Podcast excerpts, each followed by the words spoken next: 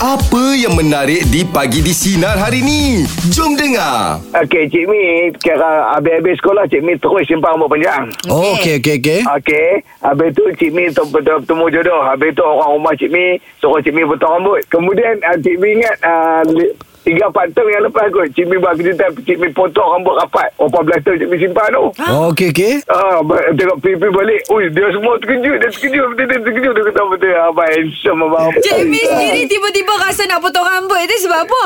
Dah tengok berapa reaksi anak-anak semua macam mana. Semua Ah. bukan terkejut.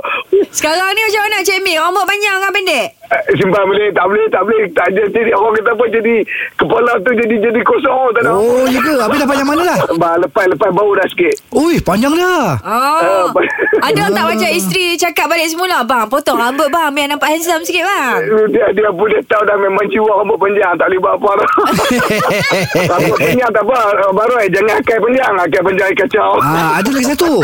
Ah, rambut panjang boleh potong tapi tolong jangan simpan bulu hidung panjang. Yang tu nikmat baru eh Dia mandu Sambil sambil gelintir bulu hidung Ah. Dengarkan Pagi di Sinar bersama Jeb, Ibrahim, Anga dan Elizad setiap Isnin hingga Jumaat jam 6 pagi hingga 10 pagi. Sinar, menyinari hidupmu.